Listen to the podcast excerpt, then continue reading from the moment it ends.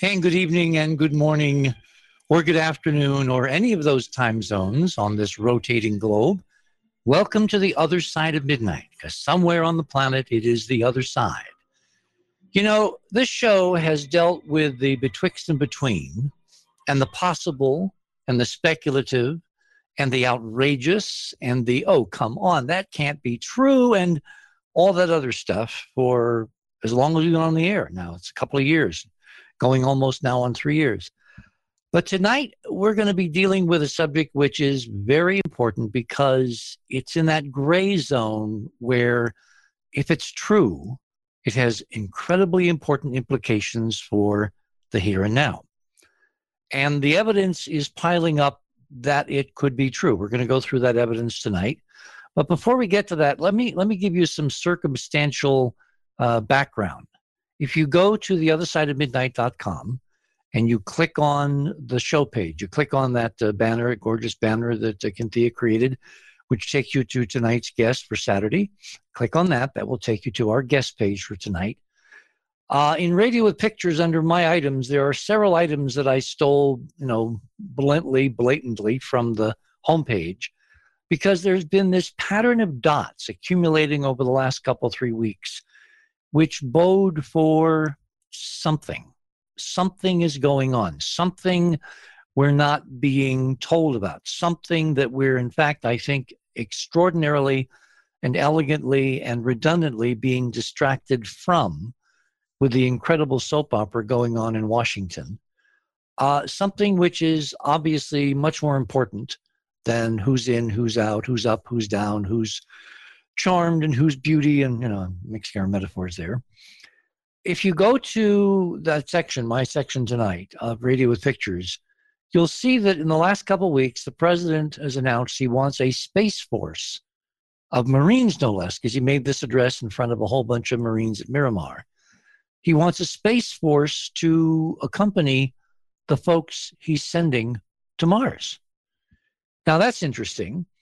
And then a few days after that, President Putin, who just had an election in in Russia and who held a press conference in early March where he extolled something like five new kill, kill, kill weapon systems aimed at, well, they're supposedly aimed at us, but we're not quite sure. He comes out with an announcement that they're going to Mars next year. twenty nineteen, Russia announces that they are going to Mars with an unmanned mission.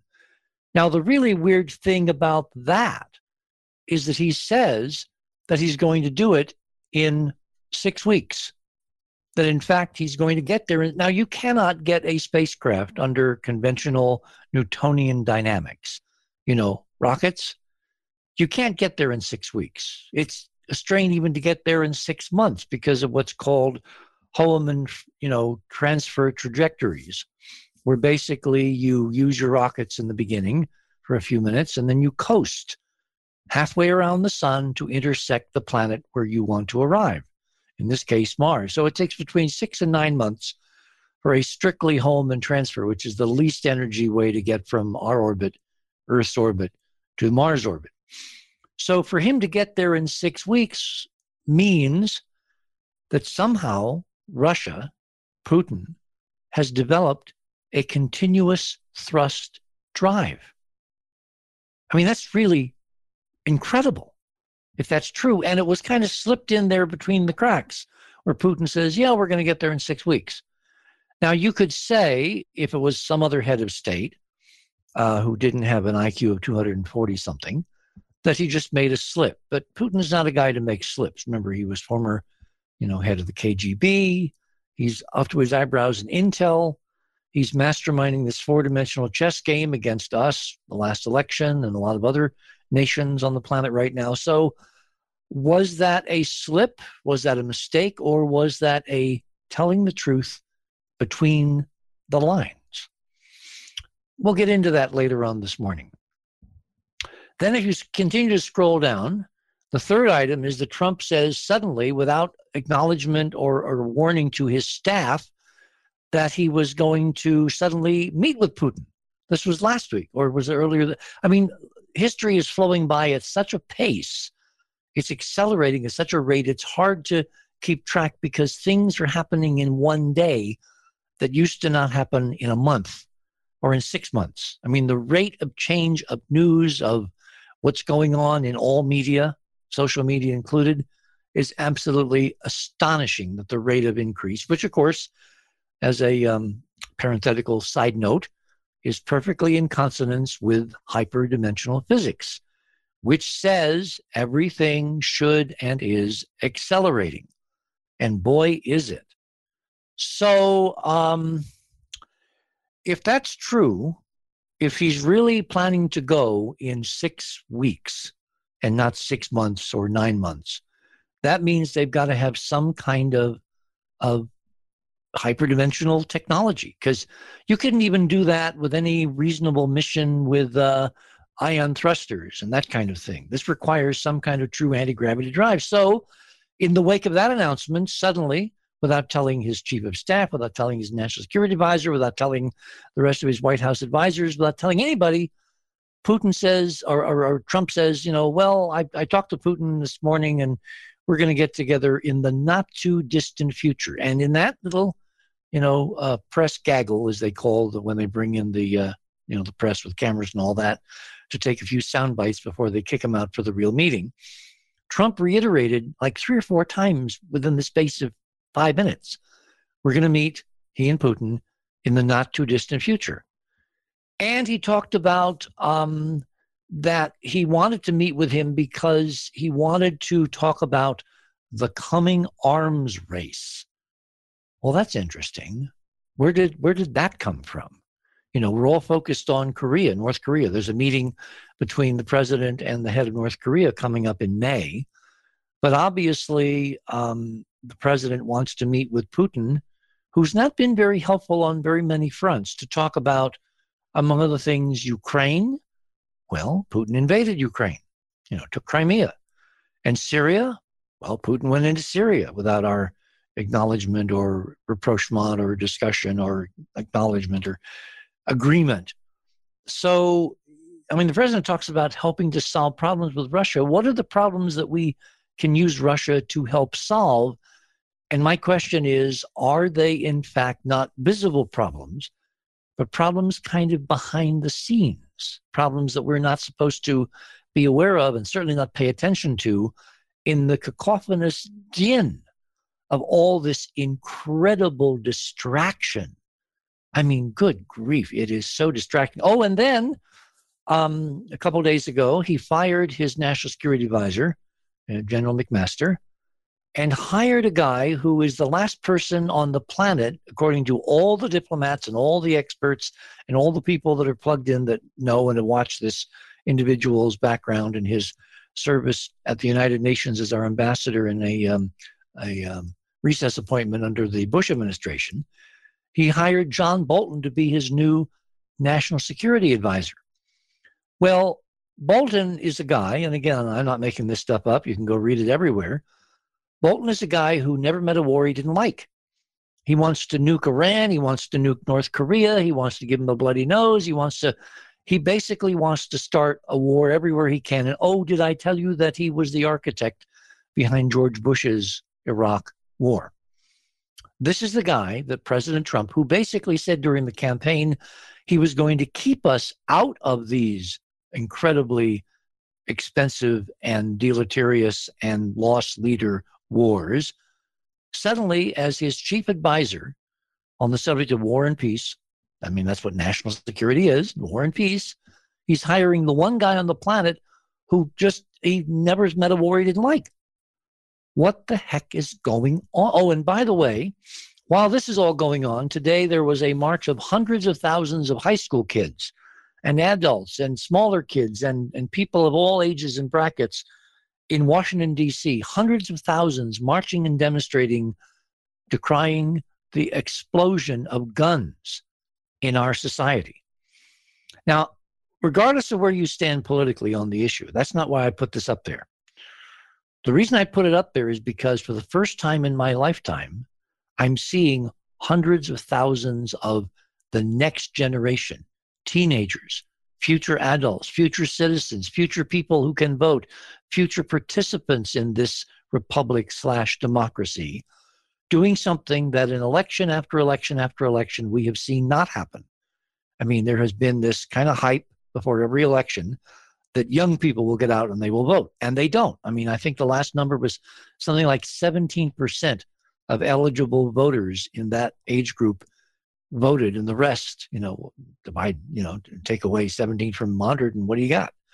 You've got an overwhelming percentage that don't get involved. I mean, the, the incredibly positive thing about what's going on in the country right now is that people at all age levels, all races, creeds, religions, backgrounds, whatever, people are finally looking at this for a whole lifetime. People are finally really getting involved. I mean, I haven't seen this degree of involvement since the Vietnam War, which again presages what's going on behind the scenes that will require public participation and involvement when they decide to tell us. That's the question tonight, because is it possible that we are engaged in some kind of conflict already? And so far, all sides have agreed to keep us, meaning most of the population of the planet, out of it. So it's been going on behind the scenes. How can you have a war behind the scenes? Easy. The war takes place off planet.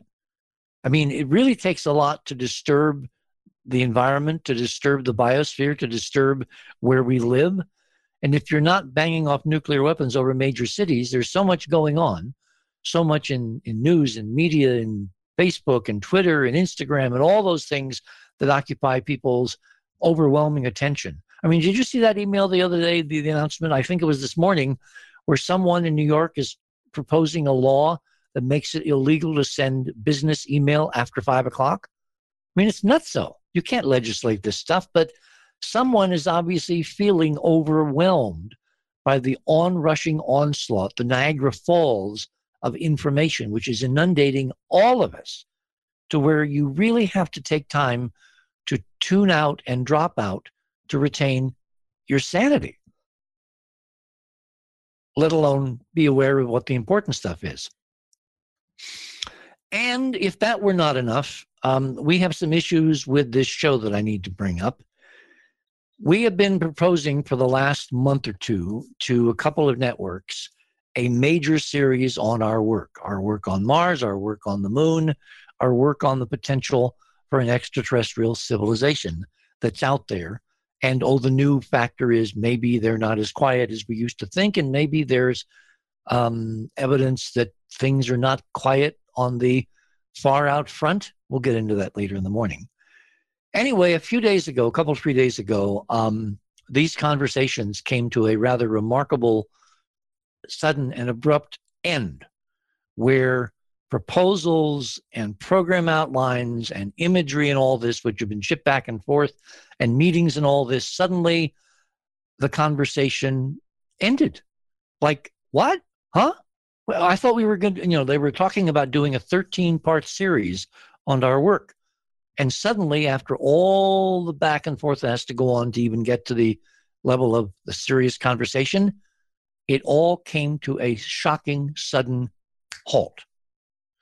And I look at this because some of the people we were talking to, and this is not an overstatement, they are in direct touch with the current occupant of sixteen hundred Pennsylvania Avenue. That's all I can say. The folks we were talking to about this series are directly talking to the president. That's a fact. One wonders, at least I wonder, if the sudden cessation of conversation, the idea that, oh, we're not interested, go somewhere else, if that was presage, in fact, on the idea that maybe what we're trying to do is deemed by someone as premature. I mean, if there really is a buildup behind the scenes for some kind of, of you know, not so, so cold war, if we're really entering a whole new era. I mean, remember what Reagan and Gorbachev said um, between them, amongst them, back in the in the eighties, when Reagan met with Gorbachev, and he said basically, if we found we were confronted by an alien threat, all our differences would melt away. We would combine forces to confront the problem. I'm paraphrasing, of course. is that in fact what's going on behind the scenes between President Donald Trump and President Vladimir Putin? Oh, and also the Chinese. Is it in fact that we're being incredibly distracted by all this soap opera, day after day after day after day, meaningless words, talking heads, endless hours, hundreds of hours of conversation about, you know, porn stars and transcripts and N D As and all that? Because the reality is so much bigger and so much more threatening. And they don't believe they can tell us yet. Well, if that's true, obviously, I don't want to go along with the program, because I think people need to know now these various options and what's out there and what, in fact, we have to to do to stay current and, you know, to to kind of, you know, have sanity in the midst of, of chaos. So what I want to do tonight is I want to announce to you something very important and brand new. If you go to the other side of midnight dot com, which I will do right now as I am uh, scrolling back and forth, and you scroll down under the first two banners for tonight's show and tomorrow night's show, titled, Are We Still Secretly Involved in a Great Celestial War?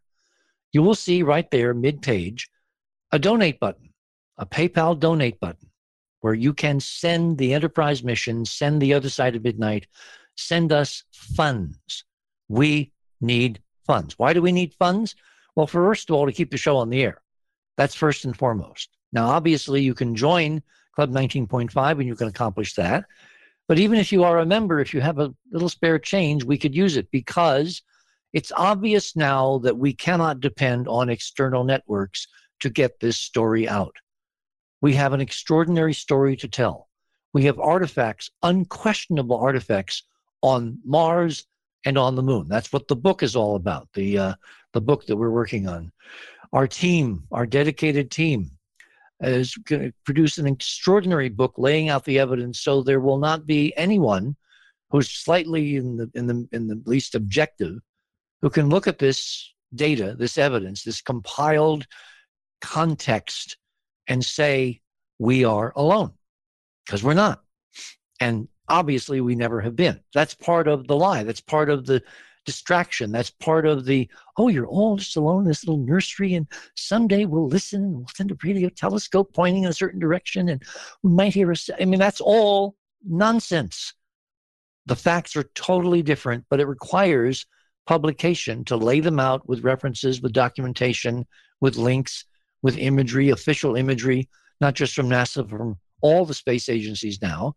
Because what they're doing is they're leaking like crazy. They're putting real data in the archives, you know, in advance of when they have to come clean, so they can look back and we can all look back and they'll say, see, we weren't hiding anything. It's all there. If you were too, too damn dumb to notice it, we, we can't help it, but it was there. Actually, it's not been there. Um, several people that I work with around the world via internet, independent researchers, have gone into these archives and they found what I found.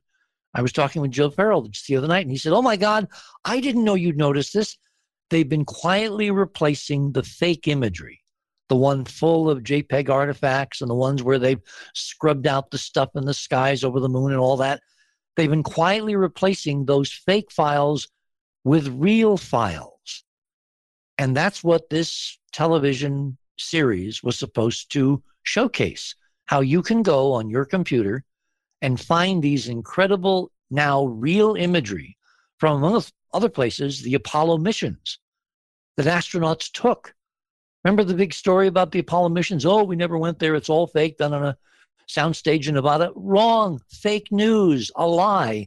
Started by NASA when I was at J P L myself, watching the lie be born.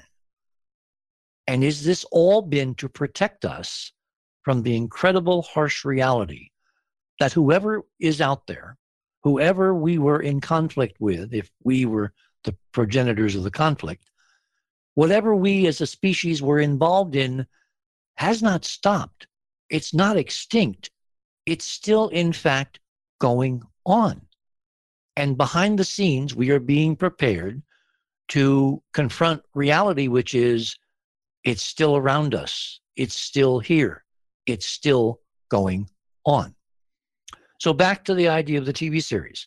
Turns out what we have to do is we have to do our own. Now, we have plenty of outlets. I mean, the era of social media and cross-platforms and multimedia television and internet and all that has made it abundantly available that you can reach a huge number of people, provided you have the programming to reach the people with. So our problem now is we have to raise funds to literally do our own series, to do this incredible, extraordinary series. In fact, at some point, someone said, why don't we call it Hoagland's Moon, which companions what NASA years ago did when they called one of the uh, shows that they did on my work a couple of decades ago. They called it, without my knowing until they announced it suddenly, Hoagland's Mars.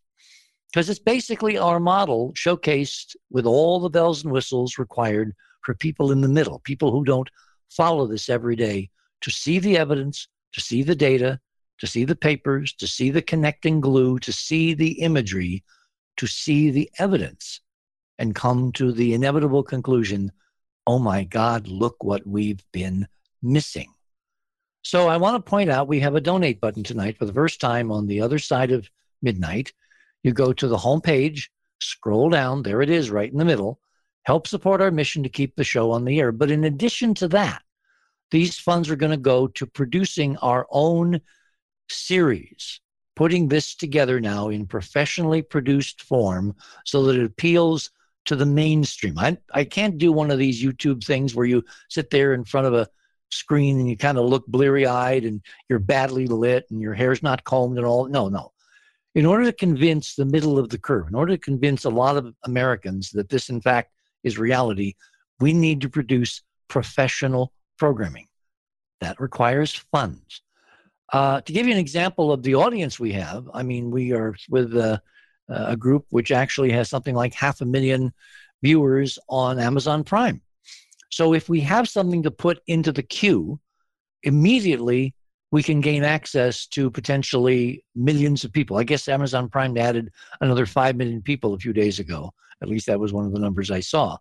We have the conduit. We have the, the opening, provided we have the programming. So if you go to the homepage tonight and you go down to the top of the middle there, right under the two banners, there it is. Donate to help our enterprise mission keep this show on the air. And then when you click on the banner for tonight's show with George Balabanis, who we'll get to momentarily, um, that takes you to tonight's guest page. Scroll down, and there's another banner. You know, no single point failure. So we're going to try in the coming weeks to update all our pages slowly. It's going to take some time because we don't have we don't have staff. We don't have paid staff. Everyone working on this show is a volunteer, and people can't do this kind of level of professional production at a volunteer level for very long. So we need people who want to support what we're doing, who believe in our research, who believe in this programming, who believe in the multidisciplinary voices and perspectives that we're trying to bring to the air in a form that is really vetted. I mean, I spend a lot of time checking out people to make sure they've got the goods. And believe me, tonight, they've got the goods. So without further ado, let me bring on my guest tonight, because I think you're going to really enjoy and be edified by and be informed of what my guest tonight, George Balabanis, has been doing with his very young career, because he's been looking at the unthinkable. What if, in fact, there had been a great solar system war and it was still ongoing? Let me give you some background. George was born on November thirteenth, that's auspicious, in nineteen ninety-two in Athens, Greece. He was educated at the vocational college of I E K A L F A in Athens with a major in tourism and hotel services, along with a thesis in space tourism. And there's a lot out there, Musk, are you listening, to uh, gratify the heart of any potential space tourist organizer. The reason behind his decision to follow this particular career path was his passion for the unknown and the mysteries of the universe. Kind of sounds familiar. Thus, while he chooses to spend his summers working fervently to assist the thousands of visitors visiting his country for their summer vacations, it's during the winter that George prefers to occupy himself with studying and researching and trying to understand the answers to the questions that have troubled humankind since the dawn of civilization. Now, those topics of his interest vary, from the theory of ancient astronauts to secret space programs and pyramids to lost civilizations. One topic, though, never fails to fascinate, and that is of an ancient civilization colonizing large parts of our solar system in the past, which came to an abrupt end due to a terrible conflict, what George calls the Great War. George's passion for uncovering the mysteries and history of our solar system and our relation to it was initially ignited when he became acquainted with me, my stuff, Hoagland's stuff, the investigations I've been pursuing now for almost thirty some, well, more than thirty some years. A whole new world of possibilities and intrigue was revealed to whom, him apparently, in looking at what I've been trying to uncover.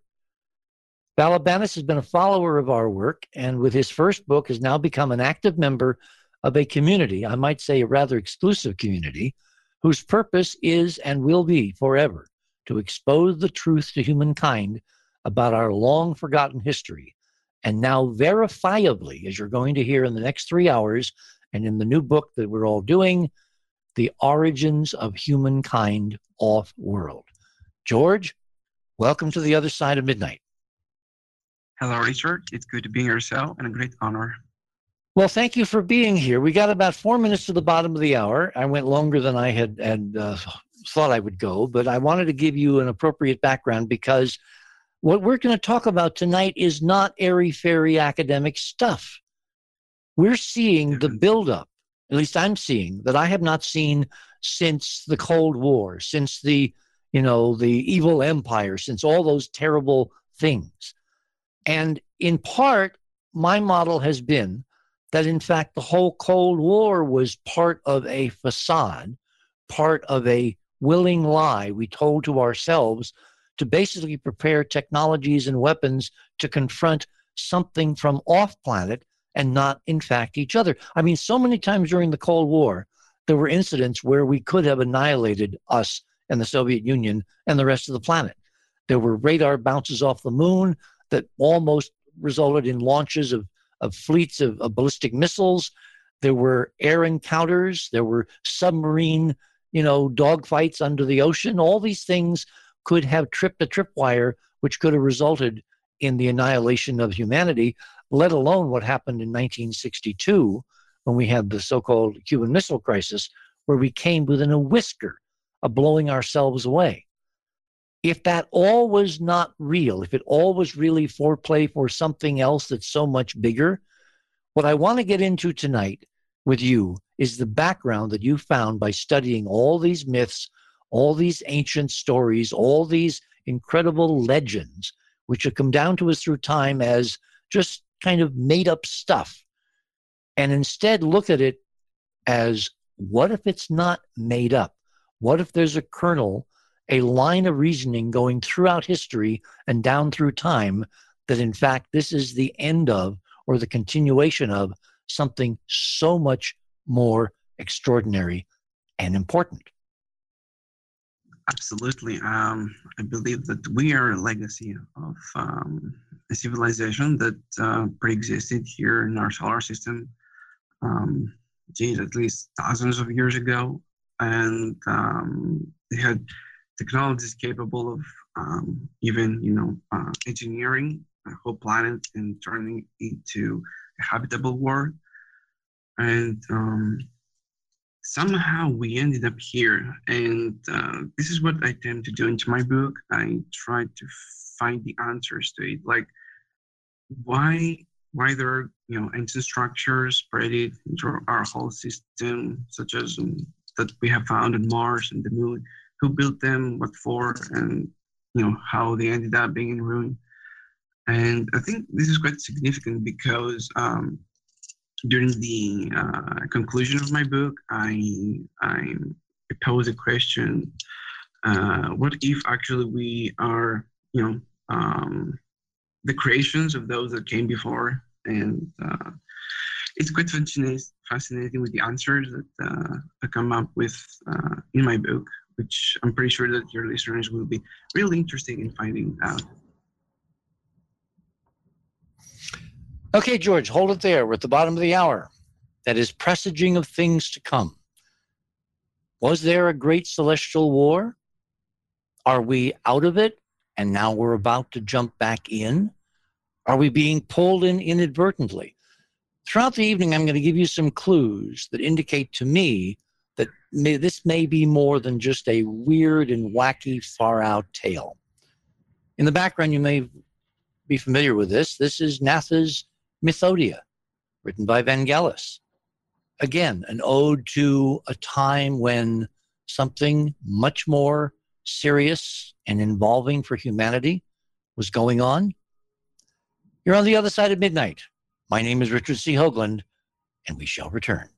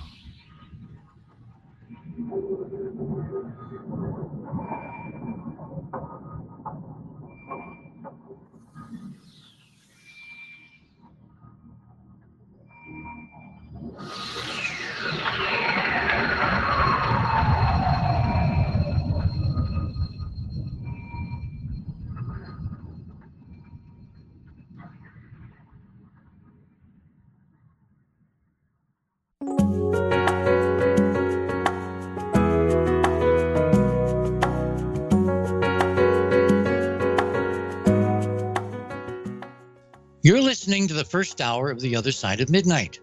Be sure to catch our complete live show every Saturday and Sunday night at nine p.m. Pacific, midnight Eastern, for a full three hours of this kind of exploration.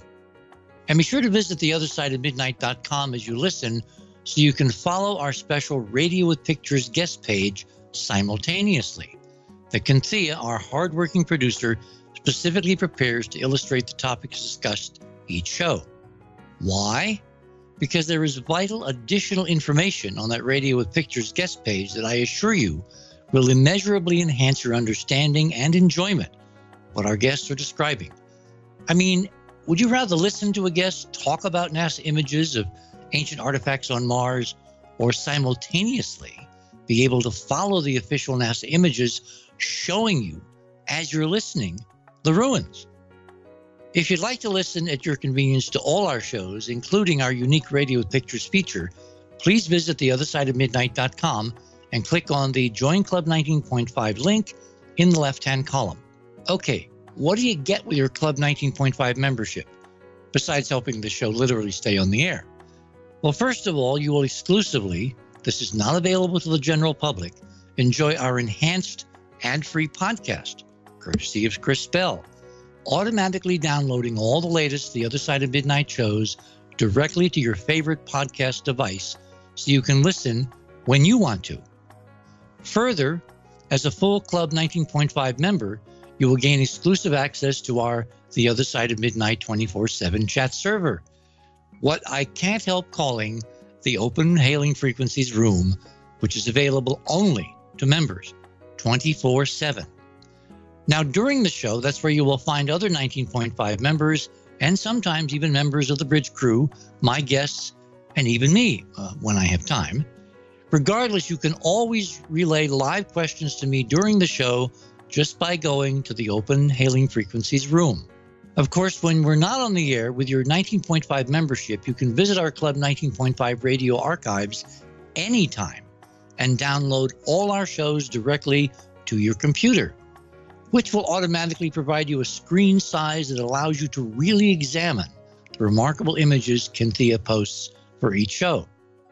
Okay, here's where I need to get kind of super serious. Club nineteen point five is how our show is currently solely supported.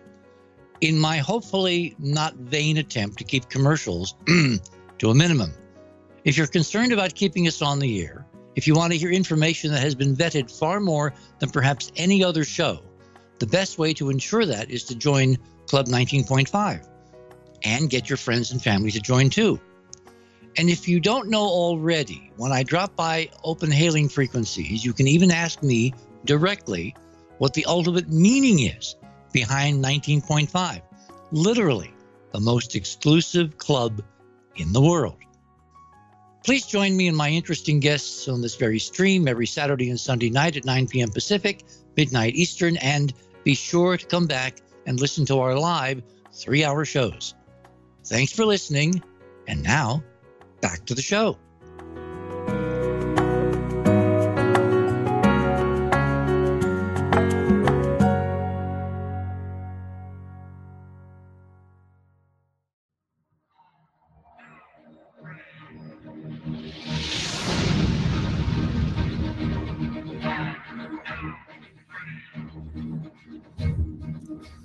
And welcome back on this Saturday night to The Other Side of Midnight.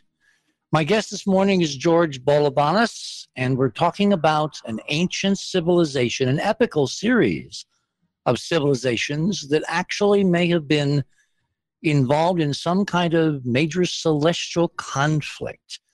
And George's entry point to this is through mythology and history and iconography and temples and artwork. And well, George, how did you actually get involved in this in the first place? Because this is not, you know, kind of the first place that people go when they think of ancient history. Certainly. Um, initially, I was interested only into the U F O phenomenon, but I think that was when I was fifteen years old. But then I got interested um, around seventeen when I read a book uh, called Forbidden History, where I got me exposed to all these ideas of, you know, ancient civilization, the theory of the astronaut. So this is when I firstly started looking into it deeper uh, when it comes to the past and how it could correlate with the future and what, uh, you know, we're experiencing nowadays. And, um, yeah, then I became interested into your work. Like, uh, I became aware of it. I remember it was one day when I was scouring Google and I found this picture of the face of Mars. And then, uh, you know, everything started. Um, and I can tell, like, um, you know, because I don't have any scientific background and uh, I'm not really inclined into math, physics, and all those, you know, subjects. Um, I thought that, you know, conducting a research based on the stories left behind by our ancestors, um, you know, our mythology would be, you know, enough. Um, it would suffice to get me those answers since, you know, uh, we've got individuals such as yourself that, you know, uh, look into the scientific data. So, so um, I thought that by looking into, you know, all the stories would um, answer some more an- uh, answers that probably we can't get through the scientific data. And that's where my work comes in. Uh, so, yeah. Well, let, let me say a couple of things. First of all, you're talking to us tonight from Greece, which is, a, I believe, what, an island off the coast of Greece? Is that correct? No, uh, I live in Athens, so I'm currently talking to you uh, while I'm at home. From Athens?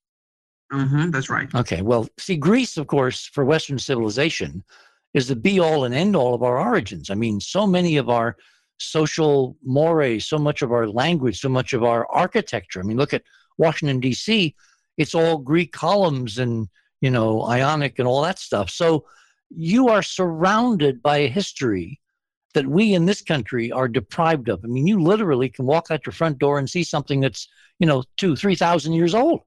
That's astonishing. So obviously that must have had some impact on you.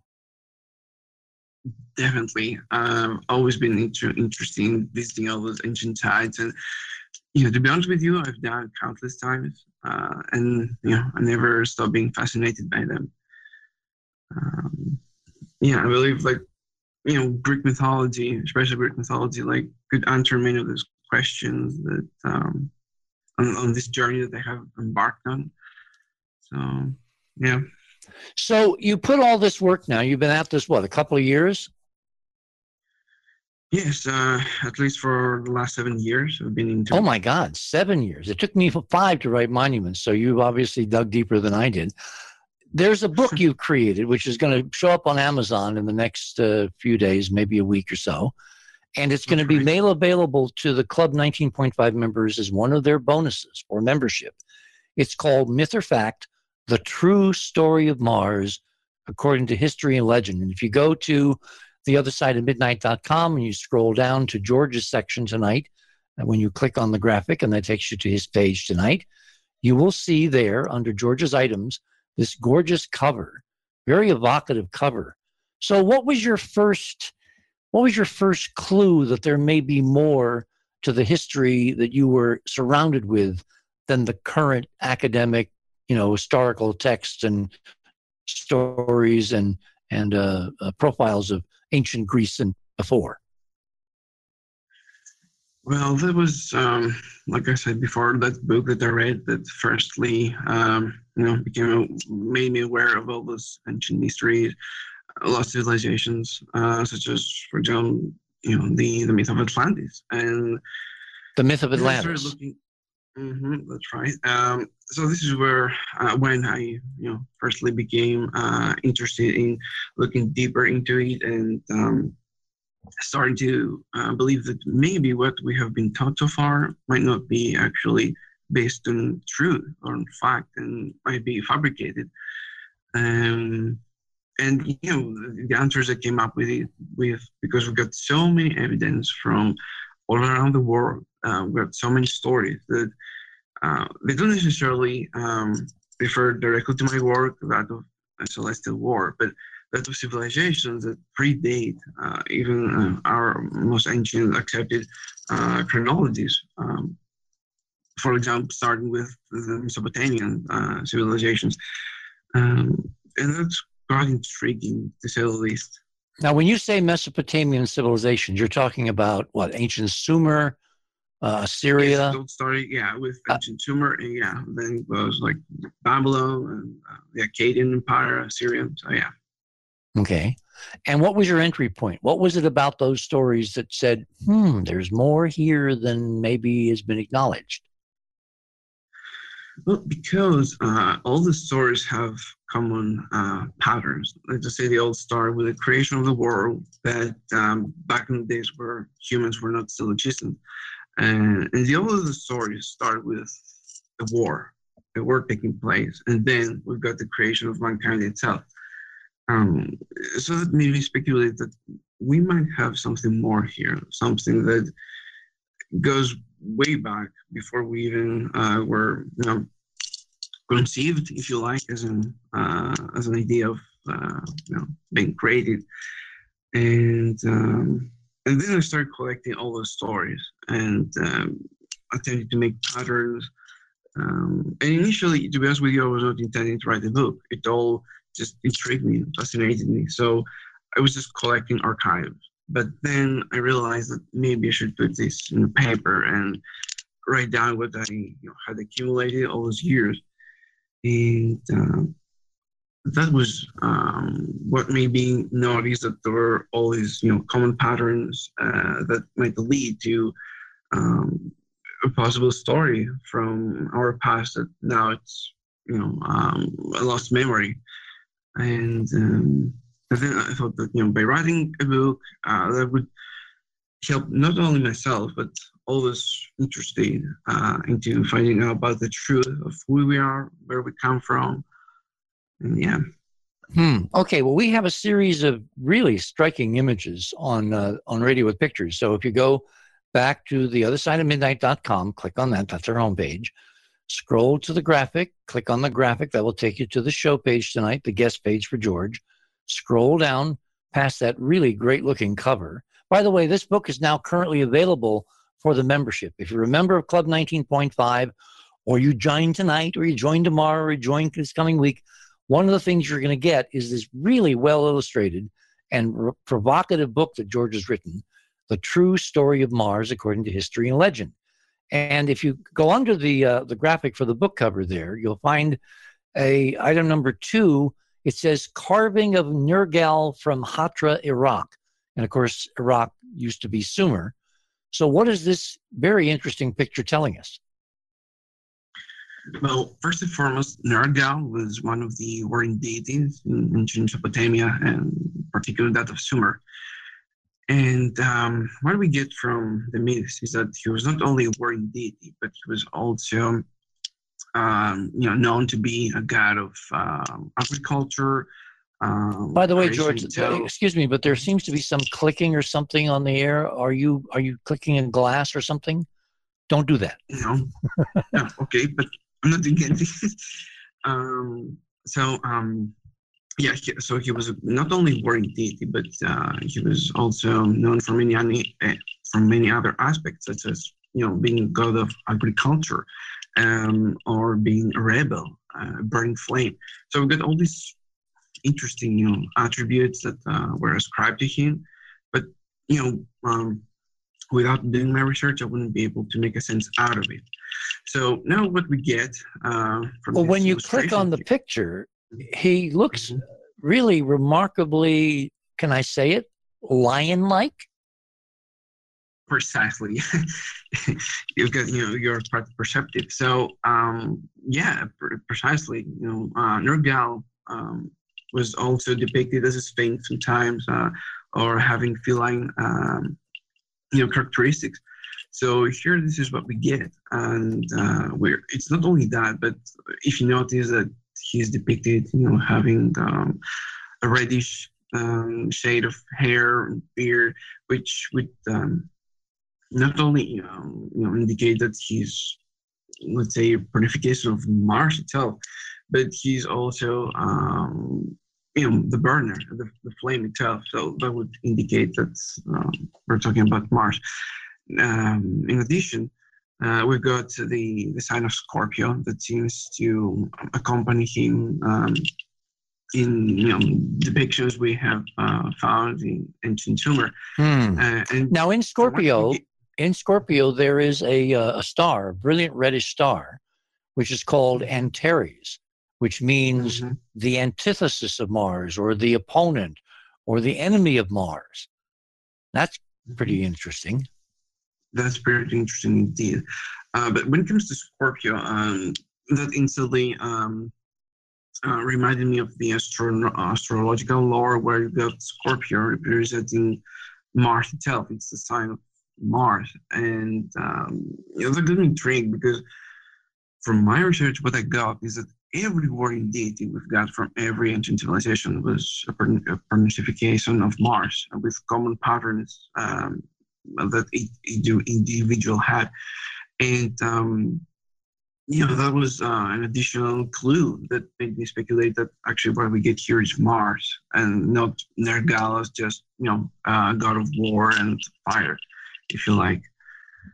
And um, then, we, you know, we've got these um, creatures uh, of, you know, canine form. Uh, so we could call them dogs. And, okay, um, if, if you look at the painting, actually it's not a painting, it's an actual relief. It's a bas-relief. It's uh-huh. got Nergal, who definitely looks warlike. He's holding a, an axe. He's got his hand uh-huh. on his sword. He's obviously got some kind of mail on, chain mail, to, you know, protect him. There's a whole bunch mm-hmm. of other symbols around him. And then he's got on a leash two very weird, multicolored creatures that look like, well, look like three very ravenous dogs. That's right. Um, and so, they're different um, colors. Precisely, and my interpretation uh, of that was, you know, since Nergal, and, you know, I provide enough evidence into my book, uh, you know, I, I'm pretty sure, that I'm convinced actually that it's Mars itself, like the planet. Um, that made me speculate that here, uh, those three canine creatures might represent the phases of Mars, um, starting with, let's say, exploration or colonization, if you like. There's hang on, uh, hang on, George. There's some kind of clicking. Are you are you fiddling with your microphone? No, uh, I'm not. Something is intruding in our conversation. There's some extraneous noise. So anybody who's making noise, please mute. We have a number of people on the line here. So, so sorry, sorry, George. Go ahead. Yeah, that's okay. So, um. Yeah, that made me speculate that here, actually, we we might have the history of Mars itself through iconography. And uh, I came to the conclusion that uh, those three canine creatures, according to the, their color, they represent a different phase of Mars, starting with, uh, let's say, its colonization, which would be you know, the, the white side, um, things would be pure, so people would be, um, you know, uh, peace loving, uh, uh, you know, they, they wouldn't be into, you know, conflict, or they would attempt to, uh, um, you know, conquer each other. But then we've got the red uh, shade, which I believe is what might refer to war, to war itself, where Mars was engaged into this celestial conflict, um, which would also um, corroborate, you know, Nergal itself, because Nergal is depicted with, you know, um, a reddish beard, hair, um, and, you know, he's a lord of flame, um, of rebellion. So that would totally um, be that, you know, uh, face of the planet itself. And then the, you know, the dark shade, the black color, if you like, would, um, you know, indicate, actually represent Mars's end, as um, it was known to be, you know, as a prosperous world, and but uh, it is known to us to be today. Um, and I believe that's one of the, let's say, smoking guns of my work that indicate, like, what actually uh, looking for, which is like the whole history of Mars, uh, all accumulated into one engraving, if you like. Well, let's let's put it kind of kind of you know hit it on the head here.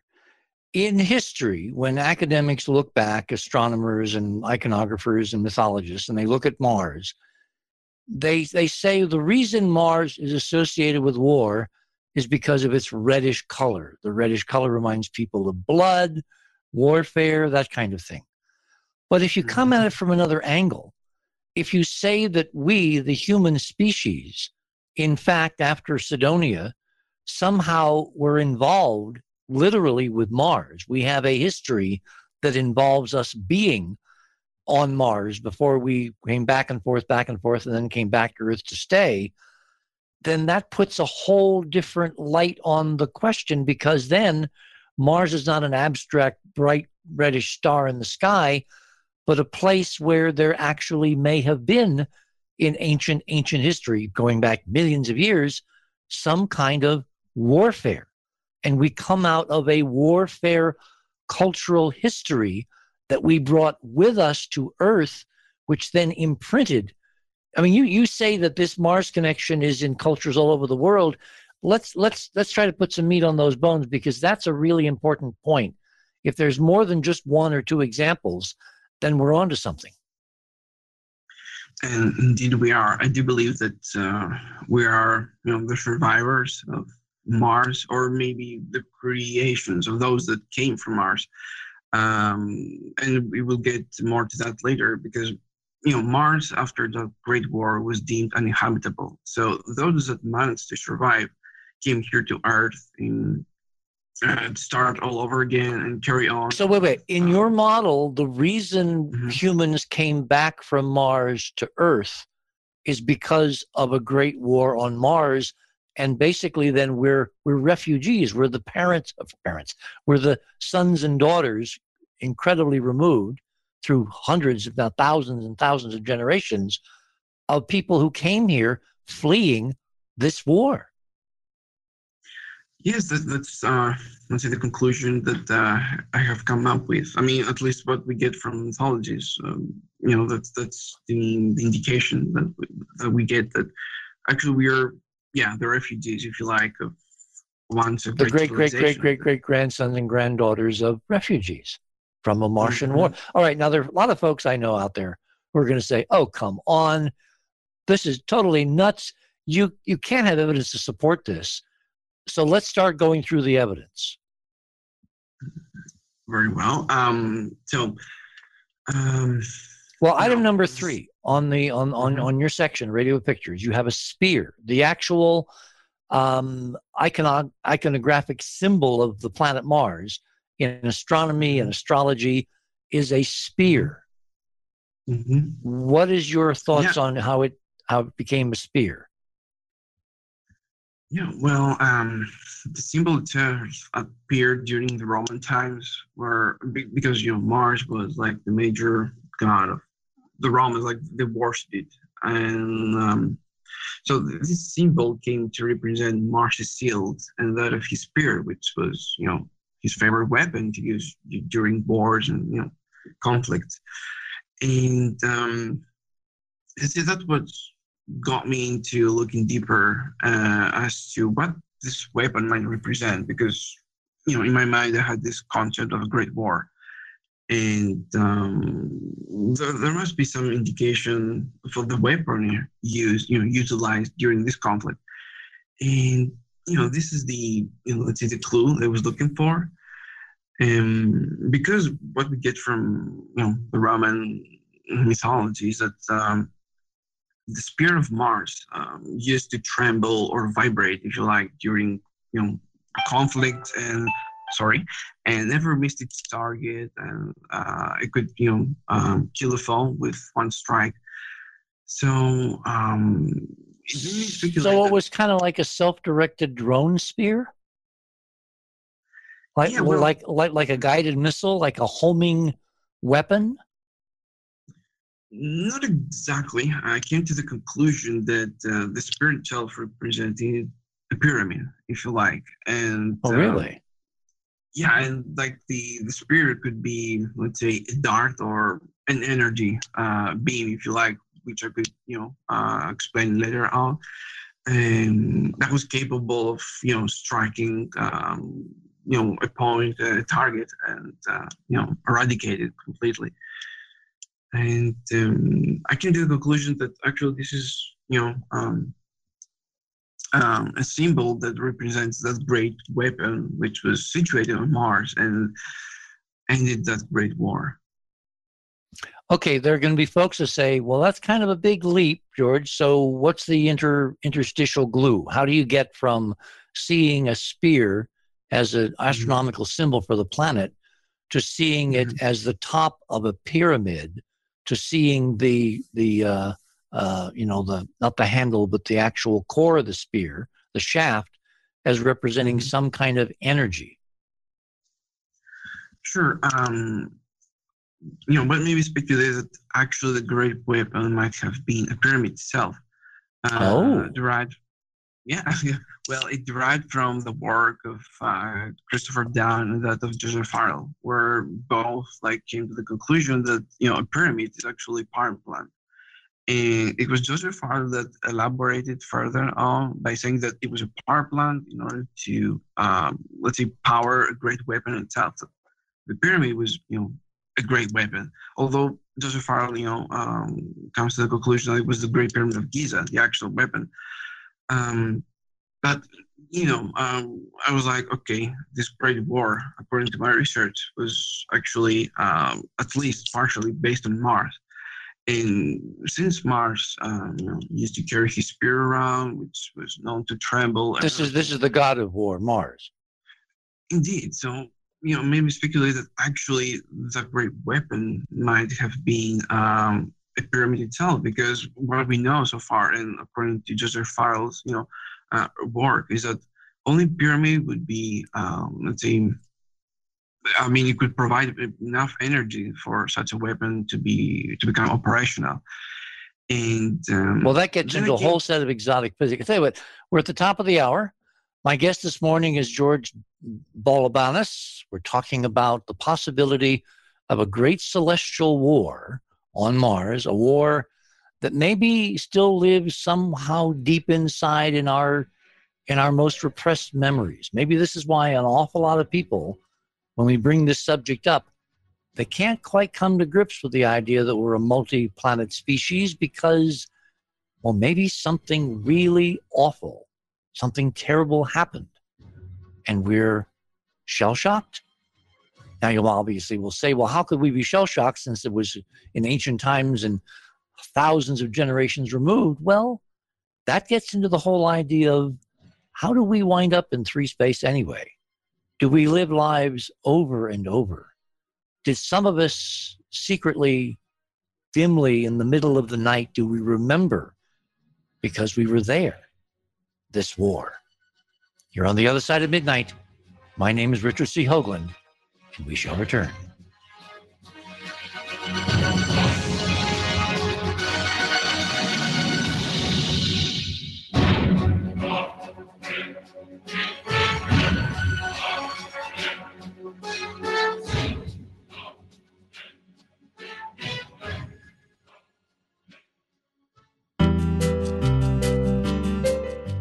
Hi there.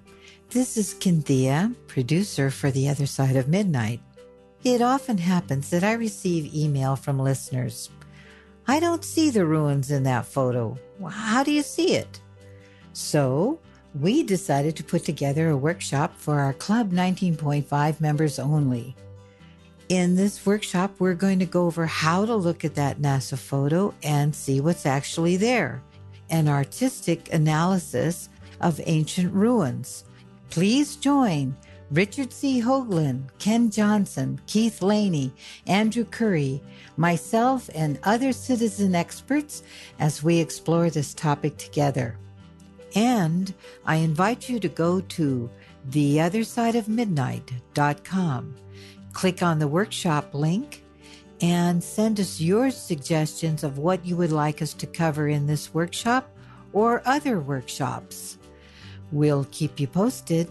Stay tuned.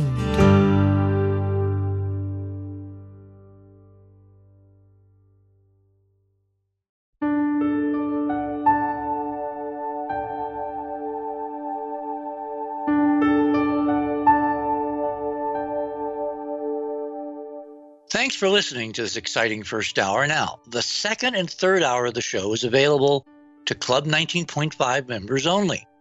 Please support the show by subscribing to Club nineteen point five and join our very interesting community. To do that, please visit the website, the other side of midnight dot com, and click on the Join Club nineteen point five link in the left-hand column. As a Club nineteen point five member, you'll gain access to the rest of this show and all previous three hundred fifty plus shows that we have done. Now, recent Club nineteen point five member archive recordings have the commercials removed, and the sound quality has been enhanced. You'll also receive a dedicated private podcast feed that contains these enhanced show recordings. And you'll be able to download the M P three files directly from the archive if you prefer. As a Club nineteen point five member, you'll have access to a private chat server that members use to chat about the show during the show, and you will have a direct channel to post a question that will be read on the air to the guest. And you'll have a place to post questions during our open hailing frequencies. We realize that not everyone wants to call in live, and this gives you an easy way to participate in a live show without having to participate. Club nineteen point five members can use this private chat to talk about the shows, ask questions, suggest new guests, and I may even pop on from time to time to answer specific questions. Also, the entire bridge crew is in these participating chat channels, so you can interact with them as well. You'll also be the first to preview our new videos and reports. We'll be adding exclusive new features to Club nineteen point five as we go forward, and boy, have we got some amazing things to tell you about in the coming weeks. So please support the show and don't miss all the exciting new things we have planned. I want to thank all our Club nineteen point five members, because without your guys' support, this show would not be on the air. Please help us continue growing the show by subscribing to Club nineteen point five today. And when I say we really need you, we really need you. Over and out.